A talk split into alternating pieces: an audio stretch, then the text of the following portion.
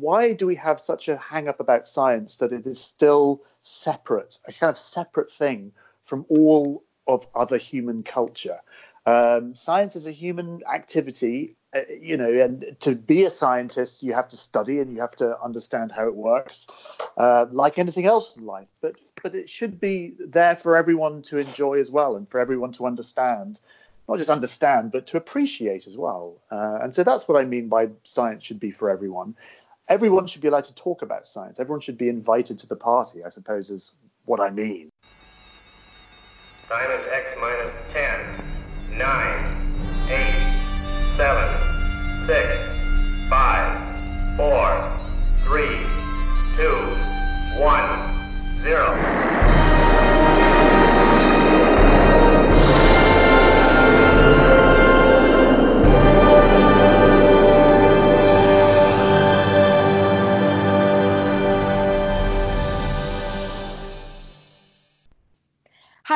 Everyone, and welcome to Preparing for Launch, where we want to help you with your career in space through entertainment, education, advice, and insights.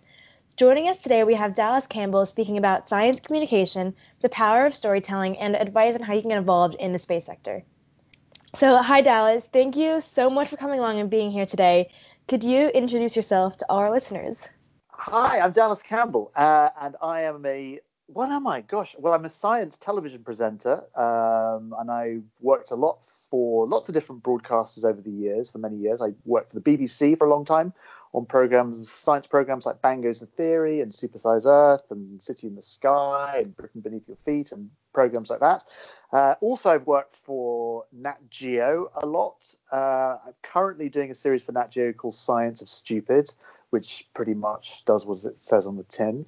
Um, I'm also very interested and have made lots of programs about the space sector, about spaceflight, particularly human spaceflight, and I've written a book about human spaceflight. Uh, so that's me. The first thing that I want to ask about is something that you said that has really resonated with me, and that was that you aim to show that science is for everyone, not just scientists. Now, what does that really mean to you? God, I've been saying that a lot. I've been saying that for years and years and years. I think the thing is, it seems to have this thing about science mm. that I mean, I, I, tell you what it is. The question that I get asked the most because I'm a I'm a non-science. I mean, I didn't study science. So I'm not a scientist, but I, you know, I write about science and make programs about science. Is that people always assume that anyone who talks about science must be a scientist, which is a ridiculous thing because it's a bit like saying that anyone who listens to music must be a musician or anyone who watches Netflix must be a TV producer. And I suppose my thing is, why do we have such a hang up about science that it is still separate, a kind of separate thing from all of other human culture? Um, science is a human activity, you know, and to be a scientist, you have to study and you have to understand how it works, uh, like anything else in life. But but it should be there for everyone to enjoy as well, and for everyone to understand, not just understand, but to appreciate as well. Uh, and so that's what I mean by science should be for everyone. Everyone should be allowed to talk about science. Everyone should be invited to the party. I suppose is what I mean. A bit like anyone can listen to music without actually having to be a pianist. Yeah, I remember when I heard that quote, I was so excited to hear it because I was like, yes, like someone agrees that people can talk about science and it can be in the news and you can read magazines and books about it when you're not actually a scientist. Yeah, it's just it's really funny. I still get it a lot. Well, not a lot, but it's you know people people sort of come talk to me on some social media, go, aha, ah, you're not a scientist, are you? Like as if somehow I've I've sort of tricked them, or as if somehow I'm pretending to be a scientist. I'm not a scientist, um, and I'm also not a pianist, but I also like listening to Beethoven. you know, it's, just, it's, yeah. it's, a weird thing, and I've been sort of banging on about this thing for bloody years, and still people are like, "Oh, yeah, how come you? How come you? Ooh, science? Why do you like science?" It's just such a weird thing. So that's what I mean. I mean, even the fact that we have terms like science communicator or science communication, I just think is ridiculous. I mean, no other area of life do we have. You know, do we have kind of art communicators or sort of novel communicators? I don't know why we should just it should just be a thing we shouldn't have to label it i think that's uh, that's my point that's so true i guess in school right now you would never say oh you're an english student oh you can only be the one to read fiction I know it's oh, it's insane. Exactly. Yeah, you're not a. Oh, you went to the theatre. You must be an actor. No, it's like Yeah. I mean, it's, exactly. you know, if you want to be on the stage, you got to train and you got to understand what being an actor's about or being a director. I get that, and likewise with science. If you actually want to do the science, then you got to train and you got to know what you're doing. And but for but for for us mere mortals to appreciate and to understand and be able to be part of the conversation, um, then um, then less so. I mean, I say that, but it's it, it's the it's the sort of trying to get rid of the us and themness of science. I think that's my that's my point. There's too much us and them. It's like scientists and then everyone else, and it shouldn't be like that. That's so true. It is really important to target everyone because it does Mm. affect everyone. And at one Mm. point in your life, having a basic knowledge of science is something you should just have. Yeah, and I think actually we don't really we don't really at schools we don't really talk about what science is. We talk about we, we kind of drill into the detail too much too early on, and we don't people don't really appreciate what science is. You know, science at, at, at its heart is uncertainty, is being uncertain, and that's something that I don't think people really appreciate. People think that science is a kind of book of knowledge, and of course it's not that. Science is uh, is about uncertainty. It's about making you know making the best uh, uh, assumptions based on the data that you have, which is constantly under review. And I think if people sort of understood that a bit more about what science is and what scientists do all day, then it would help. And but, we don't because people just get confused. They think it's all science. Oh, they know. All these scientists think they know everything. It's like no, we don't. Scientists don't. Scientists don't know anything. And everything scientists know at the moment will be wrong or subject to change later on when different data comes. Exactly. Now, speaking of data and change, scientific research is all about testing new hypotheses, data, and ongoing theories. And with that word theory, I remember always being confused on why things like the theory of gravity and the Big Bang were always caused that, because obviously they're proved. And I remember I asked that once in class, and my teacher explained that everything in science is a theory. It's just an ongoing development, and these quote unquote theories are proved. But the more we learn about it the- and more data we accumulate, the more we add to this theory and kind of evidence for the Big Bang Theory. So the Big Bang Theory is proved and the theory of gravity was proved, but the more we learn about our universe, the more evidence we have. Yeah, it's a really good point actually. Well, the word theory is one of those one of those words that everyone gets very confused about because when scientists, when you guys say the word theory, you mean something completely different to when the general populace say the word theory. When you know, when I say, "Ah, I've got a theory about that," what I actually mean is I've got some half-baked idea. But of course, a scientist, a theory is the best thing going. A theory, you know, Einstein's theory of of gravity or Newton's theory of gravity is something that's demonstrable. It's it's it's it's it's the description of a physical event or a physical law of nature. It doesn't mean the same thing as the as when you or I, or you know Joe Bloggs in the pub says, "Oh, I've got a theory about that." So when non-scientists hear the word theory, they think it they they assume it means that scientists don't know what they're talking about, and it's exactly the opposite of that. So it's a it's a kind That's of part- linguistic problem. I think it's another reason um, why the whole population should be educated on science, like I said before, not just for scientists. Because if everyone knew that, then they would accept these theories more. Yeah, it's like it's like Darwin. You know, you know, creationists and people who believe in things like intelligent design go, "Aha, yes, Darwin's theory of evolution. It was only a theory." It's a fundamental misunderstanding of, of the scientific usage of the word theory. Darwin's theory of evolution is the same as Newton's theory of gravity. Gravity actually exists. It's a real thing. Uh, and evolution is a real thing just as much as gravity is. And the theory is the thing that describes it. It doesn't mean it's just a, an idea that may or may not exist or not. Exactly. What inspired you to first start getting in, interested and involved in science? Um, I, it's really funny because I was terrible at science at school. I, I had no interest in science as a subject at school, uh, and p- uh, partly because I just didn't get it. It, it, it didn't get it. And I think it's because when I was at school, we were we were too busy, you know, drilling down into the detail. And actually, I think the really important thing at school when you're young, particularly, well, certainly when you get when you become a sort of teenager, is you need to step back from the canvas a bit and, and and see the wonder of science and actually see the poetry of science, and then you can go, oh, now I get it, and then you can kind of drill down, you know, a, li- a little bit deeper. And I never really had that at, at school. I mean, when I was very young, like all kids, you know, when we're little, we're all natural born scientists. You know, we play with Lego, we make paper aeroplanes, and, you know, we poke tadpoles in the pond, and all those things. We're naturally curious about the world around us. But, you know, as I got older, I, you know, wasn't really, didn't really sort of get into science as a subject at school. I was much more involved in the arts. And it wasn't until, I don't know, probably my uh, uh early to mid 20s. Um, was a couple of things actually. The first thing was I I chanced upon a, a VHS copy, and it was Richard Dawkins' uh, uh, Christmas lecture. I think it was probably I think it was 1991 or 1992, and I remember watching that Christmas lecture and thinking, my God, for the first time, biology made sense. Or, and biology was interesting and biology was exciting because he was so, he was he's such a good explainer and just and, and tells the story of natural selection and evolution so well. It was absolutely mind blowing. And that was a real sort of seminal moment in my life. That was one thing. Second thing was I used to work with a theatre director, a guy called Ken Campbell.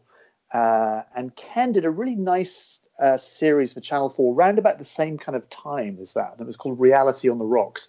And it was basically Ken, who, like me, came from a, an acting background who wanted and had no scientific knowledge, but wanted to understand the secrets of, of the universe and went to meet Stephen Hawking and went to CERN and did all these amazing things. And it suddenly occurred to me, and I helped him do this program, and I was w- working with Ken at that time. It suddenly occurred to me that actually you can talk about science without being a scientist. You can make a science program coming from the layman not really understanding stuff, finding things out rather than being a, a professor telling the audience stuff. And actually, w- working with Ken doing programs like that was a real kind of eye opener for me, and and and that w- was, you know, a couple of things that really set me on my course doing what I do now, and sort of books that I read as well. I mean, there was uh, Carl Sagan's book Demon Haunted World was a, a, a, book that kind of completely changed the way I saw the world and, and thought about science. Uh, the Ascent of Man, Jacob Bronowski's BBC series, which I watched, which absolutely fundamentally changed the way I thought about things. So it was a combination of books, of uh, people that I met, people I worked with, and television. Is there a best way to communicate science through media? How do you excite people about science on TV? I feel like there's an art to doing this. Well, it depends what you want to do. I mean, here we are right in the middle of a pandemic. So, science communication has a specific function, which is to inform the public about what's going on. And a lot of that involves having the ability to be able to get over this idea of uncertainty. The thing is, you know, it, politicians, for example, don't like uncertainty. They want they want certainty when they talk to the public, and and and science, is, you know, is all about error bars and actually being honest about that and being honest about how, how science actually works and how the numbers actually work and how uncertainty and, and, and statistics and risk actually works being able to do that clearly that's one form of science communication but the other thing as well is as I mentioned, like science is poetry, science is wonder. The natural world is a wonderful thing. You know, when we watch a David Attenborough documentary, we are full of the wonder of science. And that comes down to good storytelling. Uh, this is less about the actual science in a way. If we talk about sort of science communication, this is as much about the, the communication, how to structure story, understanding how stories work. Human beings are story animals. We've evolved to tell stories. We've evolved to absorb stories. We understand innate uh, story structure. But for me personally, you know, I, I'm the type of person who is much more on the sort of story side of things, if you like, rather than you know, I'm not a science journalist in, in that sense, uh, in the in the sense of trying to uh, tell the public information about a pandemic or whatever it might be. So, do you think that's why it's really important for audiences to see a diverse range of scientific, not communicators, but presenters? Yeah. Um, how can this be achieved? How can people have a wide range of scientific communicators centers well, sorry. I, yeah well i think i think i think diversity in, in science present or can, uh, we'll use the word science communicators for the sake of it even though i hate it sorry i wrote down on my notes no it's good but i think you know diversity is really really important because if you only see a type of person talking about science or presenting science then and that's not you then of course you're going to see it as only as other. So I think diversity in terms not in terms of all types of diversity, gender and class, particularly. You know, the, you know the trouble is science because to be a scientist you have to go to university and study, and that you, know it generally attracts a more sort of upper middle class type of person who can afford to do that and has that kind of background. So I think all these different areas of diversity, it's really important for people to be able to feel they can talk about science because it's that it's that old adage, you know, you need to be able to see it to be it. Exactly. How does talking about space differ from the rest of science? Because I feel like everyone loves talking about space, but not everyone loves talking about physics as much as like I do. Well, I think uh, well, it, there's sort of natural reasons why it's nice talking about space because it's so a space is really visual, so we can make we can make programs about it because it's pretty and there's planets and stars and da da da da. Also, there's the, the idea of space is such an, an easy idea for people to comprehend. The fact that we are this tiny island this tiny mote of dust suspended in a sunbeam in this great vast ocean of otherness.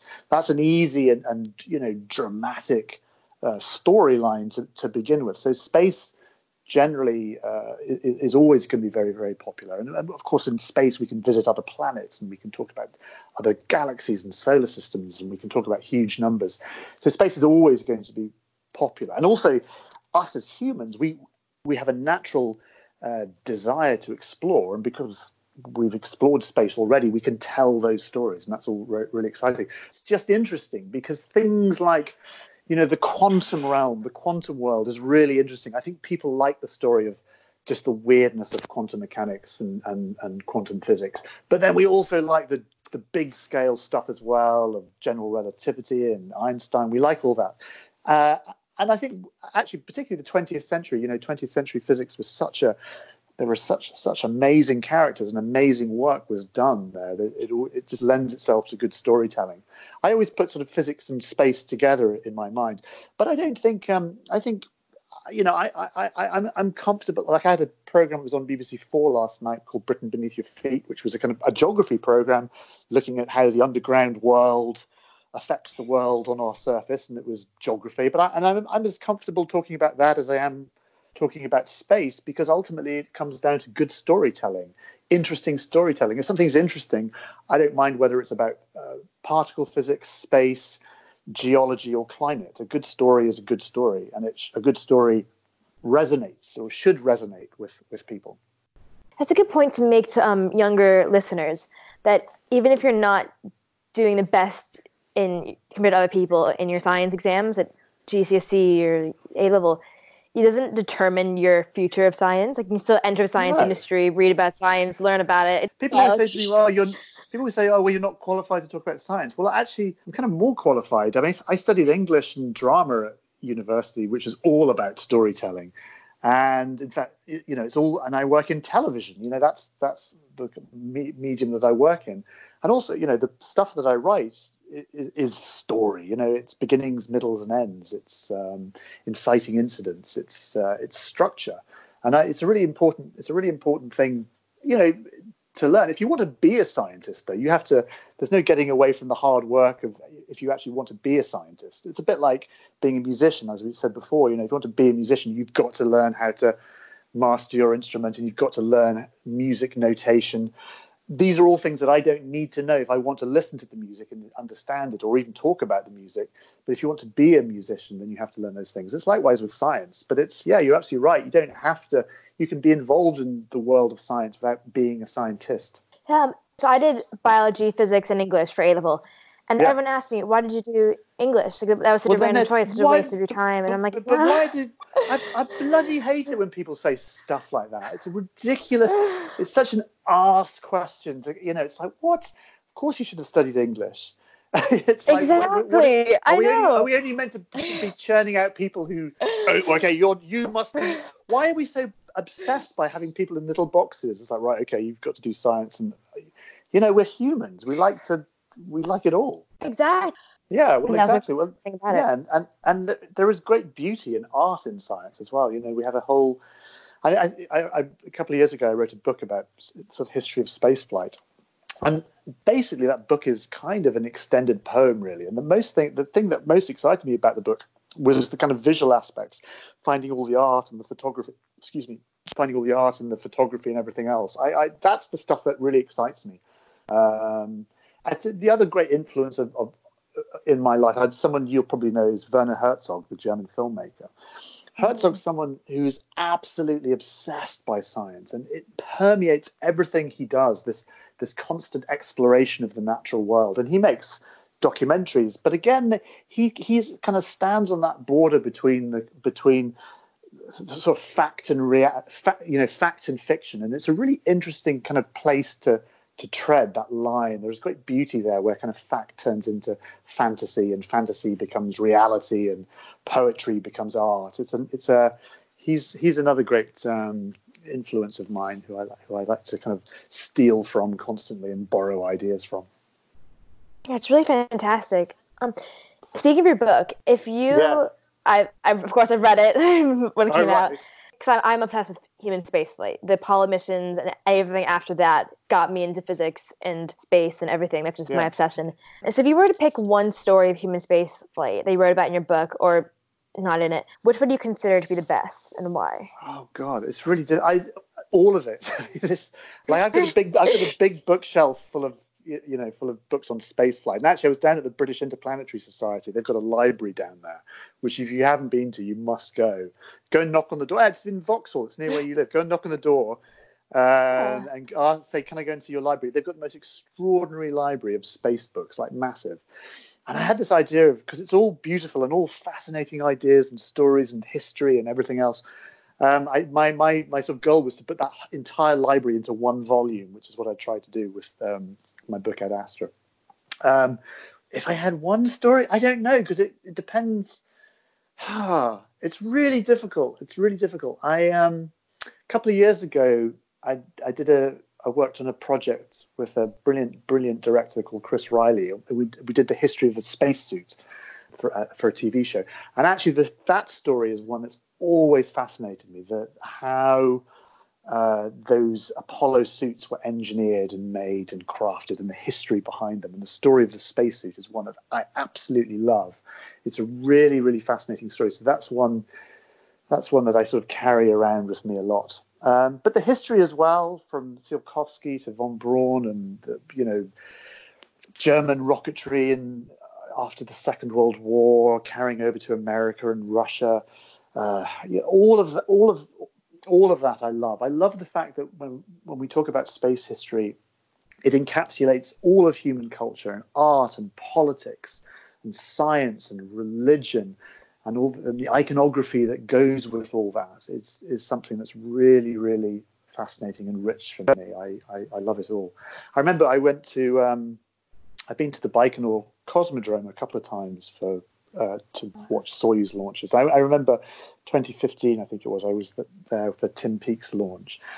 And all the press kind of gather around the Soyuz rocket when it's on the launch pad. And it's interesting, that launch pad, um, because it's exactly the same launch pad that Yuri Gagarin left from, Sputnik was launched from, Laika the dog was launched from, Helen Sharman was launched from. It's this, it's this sort of point, geographical point that the entire sort of history of human spaceflight, not just human spaceflight, spaceflight generally began from. So it has that wonderful historical resonance.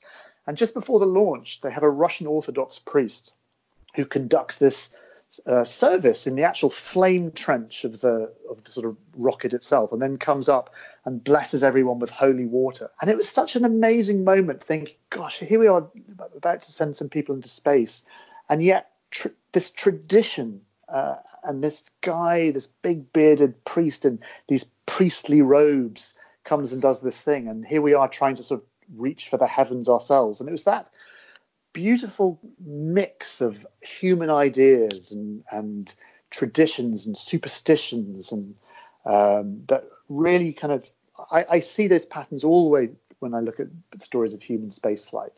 And I like finding those little stories and those, those ideas and, and, and themes.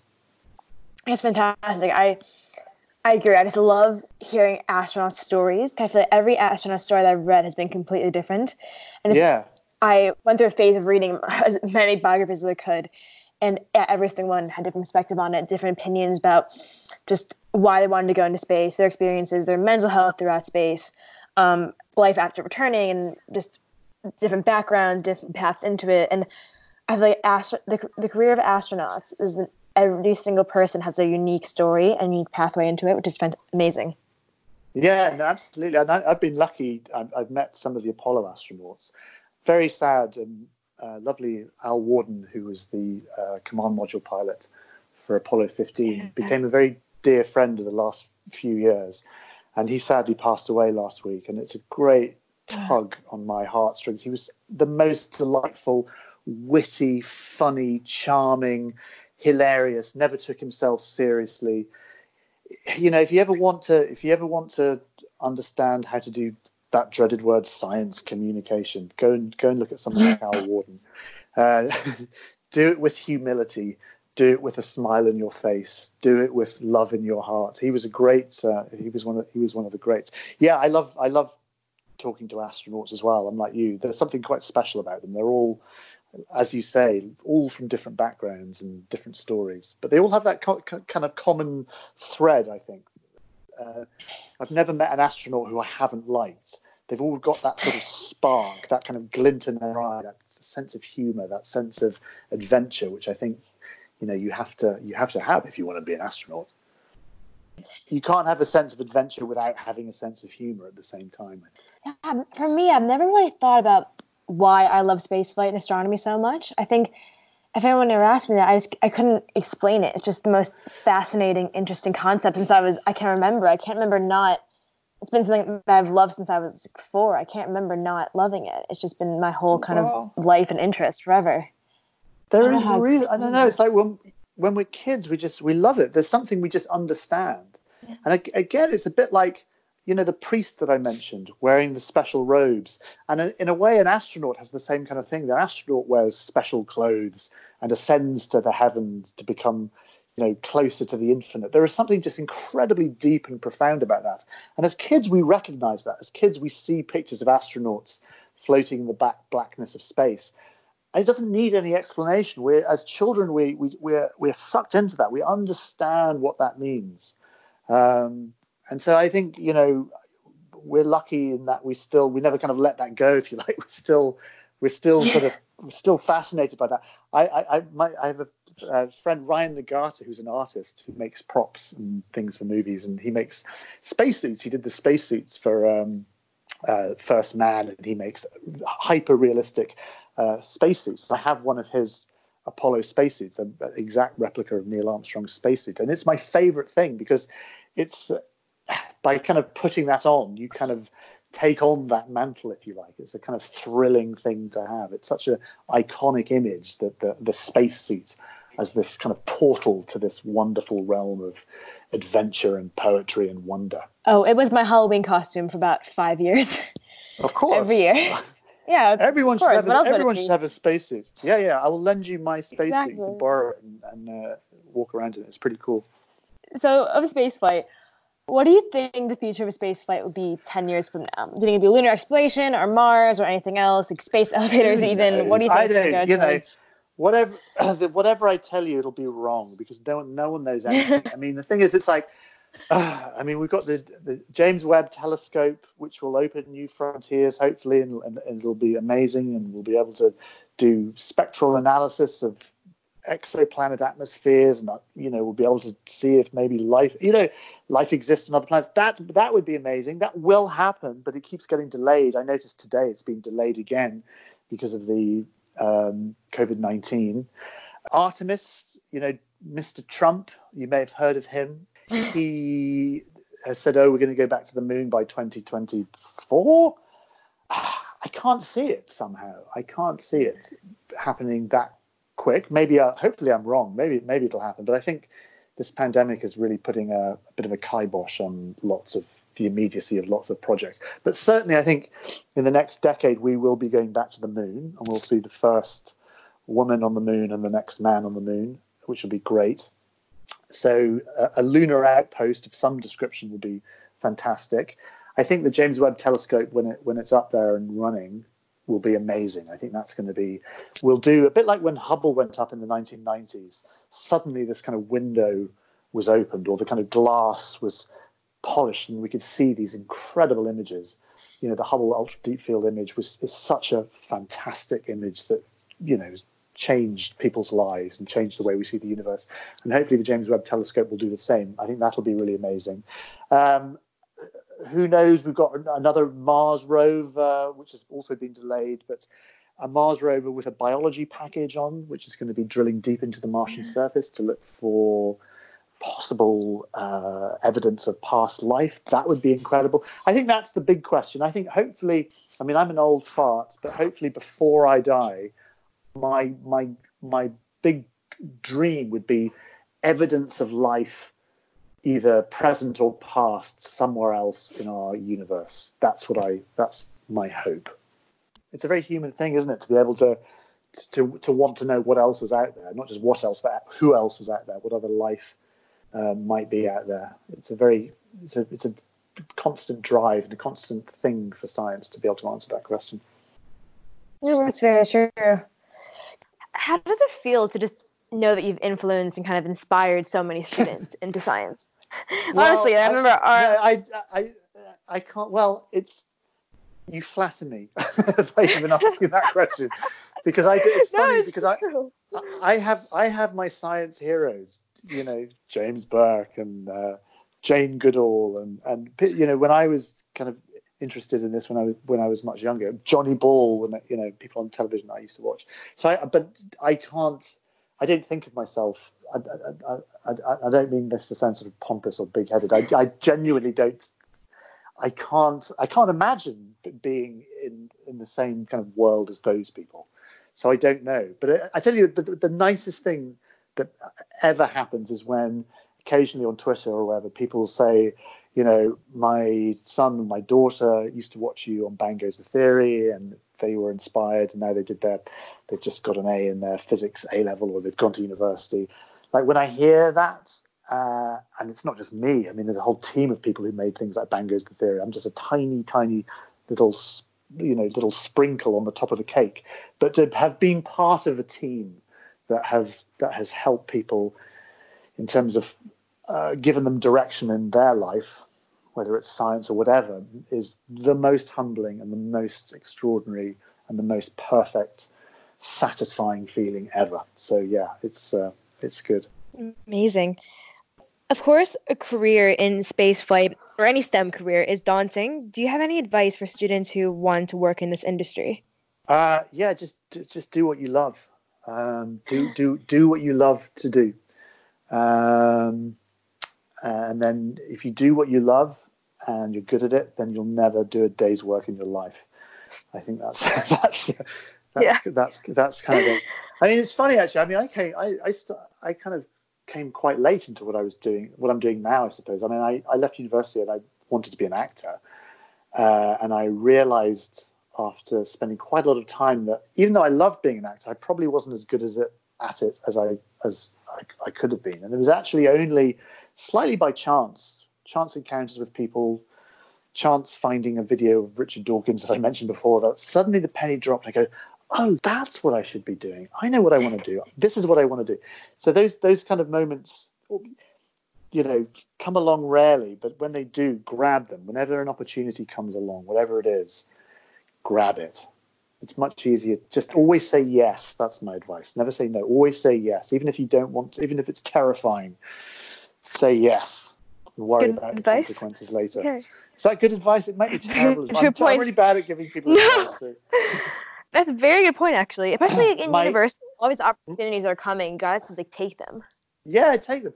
And actually, my best bit of advice ever was, as uh, Herzog always said it. He always said, you know, ask for forgiveness, not for permission. That was his bit of advice, which I always like. It's it's really easy just to go, oh, I shouldn't do this, or just do it, and you know, and you know, if something something happens, then say sorry. I love that. I, I, I love that.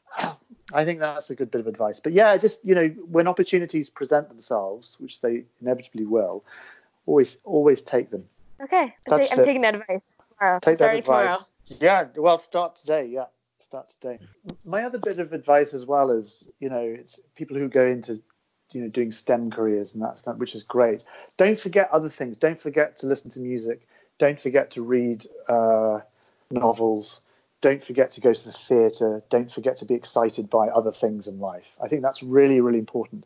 You know, if we want to be, if we want to do science for everyone and make everyone feel part of it, let let's you know let's let's be interested. Let's be people who are interested in the world and everything that that is, not just science. I always, you know, tell young people it's like you know, yes, go be a scientist. That's great, but also don't forget to um, read War and Peace. Yeah, a well-rounded kind of education Yeah. in life. I think so. I think that I'm a big fan of well-rounded education. I think it's really, really important.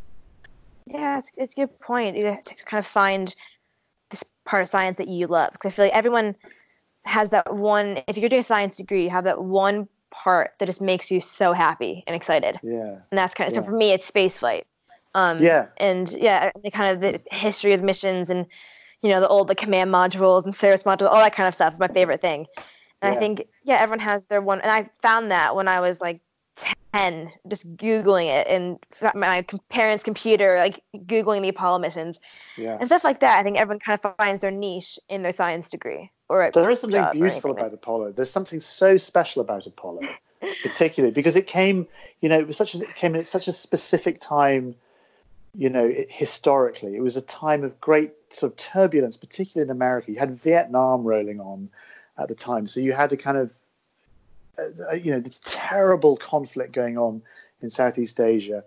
You know, you had the Cold War going on, and this kind of moment where everything came together and the technology suddenly came together and you know we actually sent people to the moon for a, a very short amount of time just for a period of a few years this kind of white heat and then it all ended.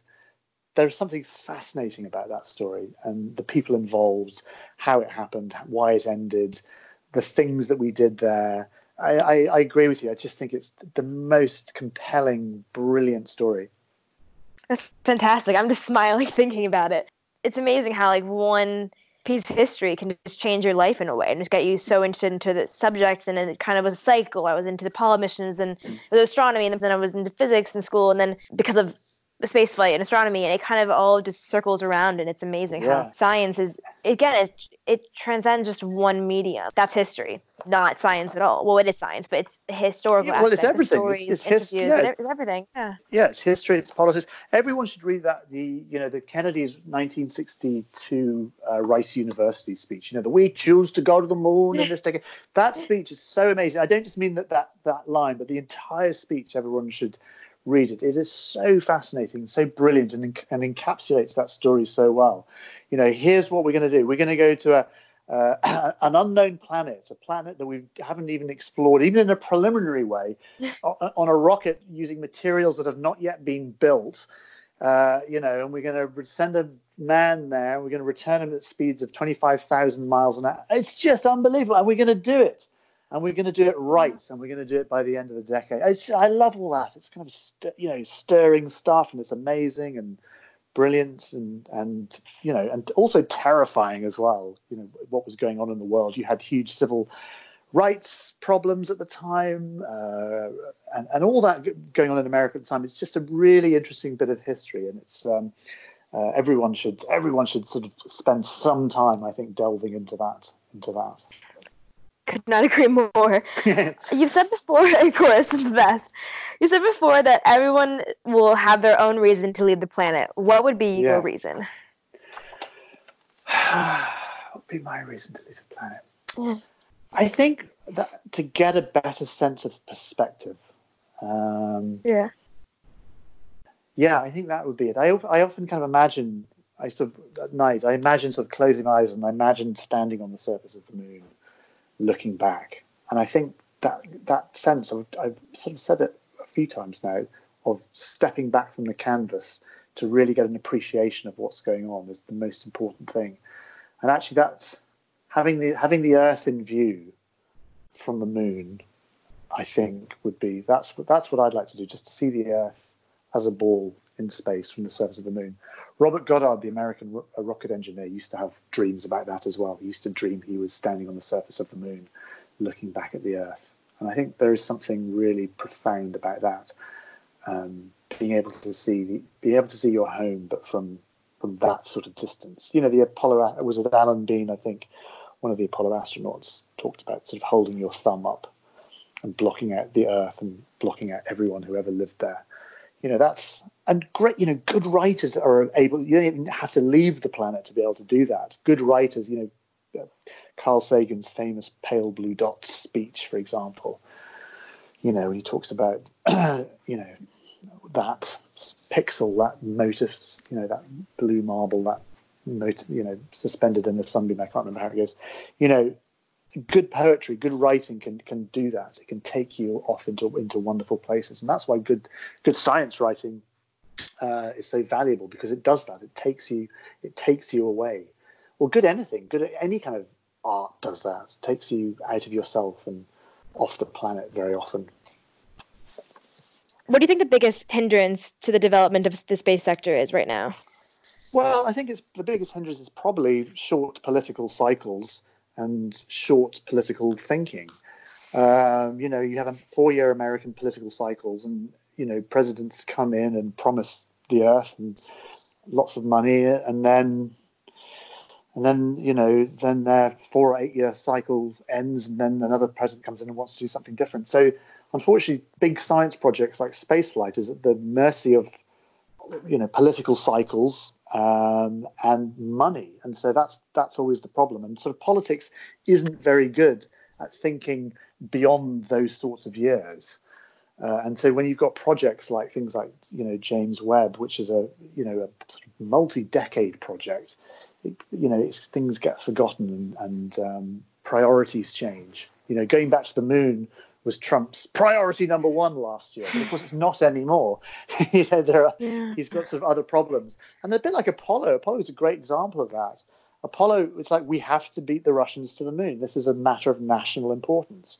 Uh, we want to show our technological and scientific uh, dominance uh, over the Soviet Union, and we did that. But then there was no, there was no, there was no kind of priority. There was no kind of reason to carry. Once that had been done, it slowly faded away just simply because Apollo was so expensive. So it always comes down to money and politics. I think those are the those are the sorts of hindrance and and you know geopolitical considerations.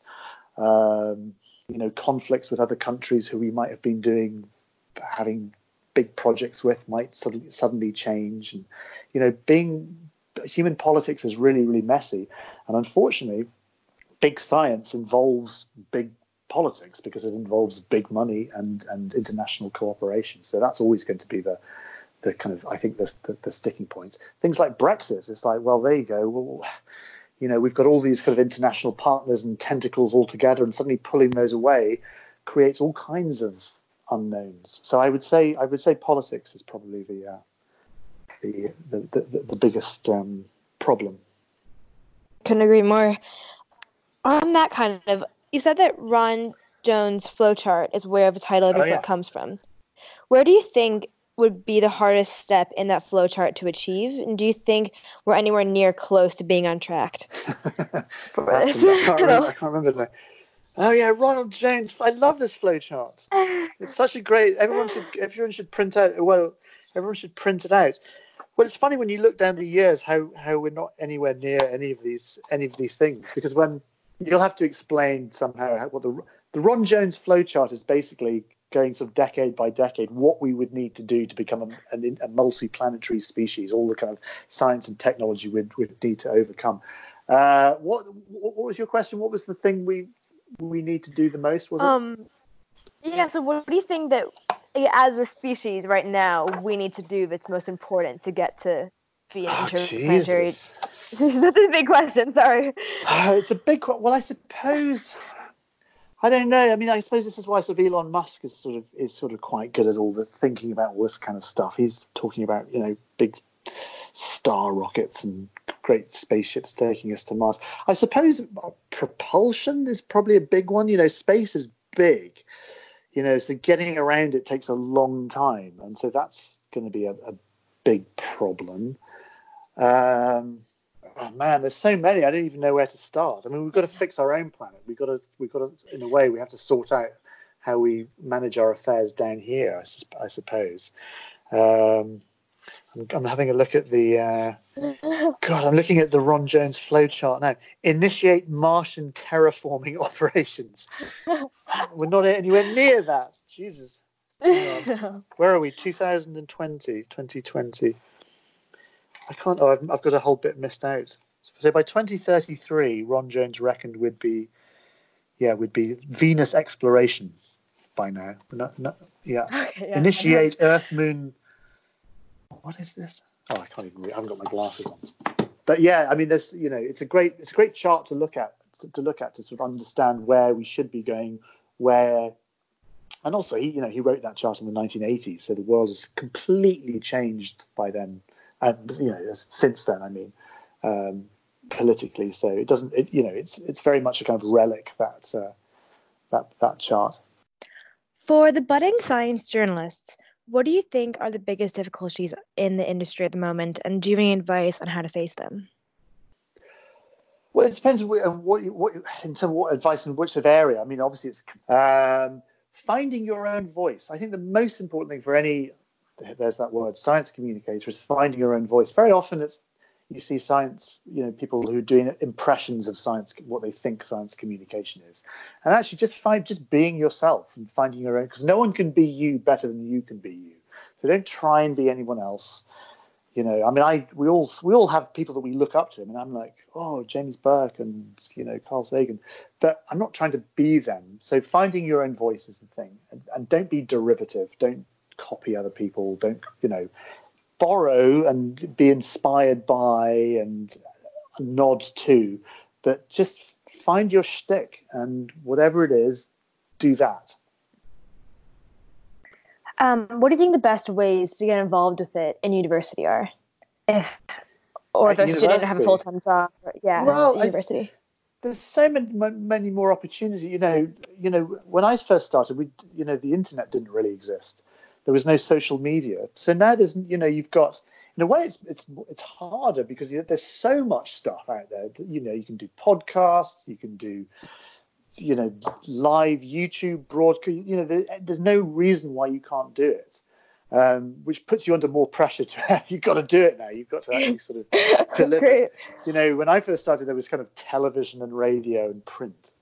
You know, uh, the media was owned but had gatekeepers. Now, of course, there aren't any gatekeepers because you can do your own podcast or vlog or, you know, uh, you know, Periscope, whatever it might be. You can just do it. The thing is, is to find out what you like doing. You know, if you like writing, if that's your thing, if you like writing and you can find you can express yourself best writing, do that. Uh, if you if you're a show off and like being on telly and prancing about in front of a camera, you know, do that. If you're kind of more spontaneous and you like to, you know, do lots of sort of actuality and the in, and you know whatever it is and YouTube and the internet is your thing, then then do that. If you like more crafted documentaries, you know, go work for go go and work for the BBC Science Unit. Um, you know, it's, it's, you ha- you have to find what it is that you like to do, and that's not often an an easy thing. You know, it might take a bit of time. You might start go down one avenue and go, actually, you know what? There's something not quite right here. Maybe I'll try this. Maybe try lots of different things. Um, but there's so many different opportunities now, and I, I mean, I work on a on a program called FameLab with the British Council and the Cheltenham uh, Science Festival, where we run a competition for uh, sort of early career uh, scientists to, you know, just just stand in front of an audience and talk about their science. And it's a great competition. There's loads of things like that, science in the pub, pint of science, all these different things that uh, didn't exist really when I was uh, when I when I sort of started out. So find your thing, whatever it is you like to do, and do that. I guess it kind of goes back to your advice earlier about just do it, like just say yes to it and just kind of go for it. do it anyway. It's okay. You know, it's okay to be bad. I think that's that's a really im- im- important thing. I think, you know, you only you only get good if you know what being bad is like. It's you know, it's that that's a really important thing. You know, write something and it'll and it'll be terrible. It should be terrible. You know, and learn how to make it better, or, or do a piece to camera and it'll be terrible. But you know, you know, you, you get better and you learn. That's a very, I guess that's a really good point for like people that are nervous to kind of go into journalism or media or something like that. That you can mess up and you can be bad and you yeah make mistakes. don't worry about kind of yeah, sorts well, yeah, don't worry about being bad and don't be worry about getting wrong, being wrong. You know, it's it's it's that's kind of that's kind of part of it. I think that is it for today. Thank you so much, Dallas, for joining us. That was really amazing insight on storytelling, the space sector, science, just everything to do with science communication. And on next episode, we have Harriet Brettle, the head of business analytics at Astroscale and the co-chair of the Space Generation Advisory Council. Let us know if you have any comments, questions, concerns, or feedback, and I'll see you in two weeks' time at Thursday at 5. Houston, uh, Tranquility Base here. The Eagle has landed.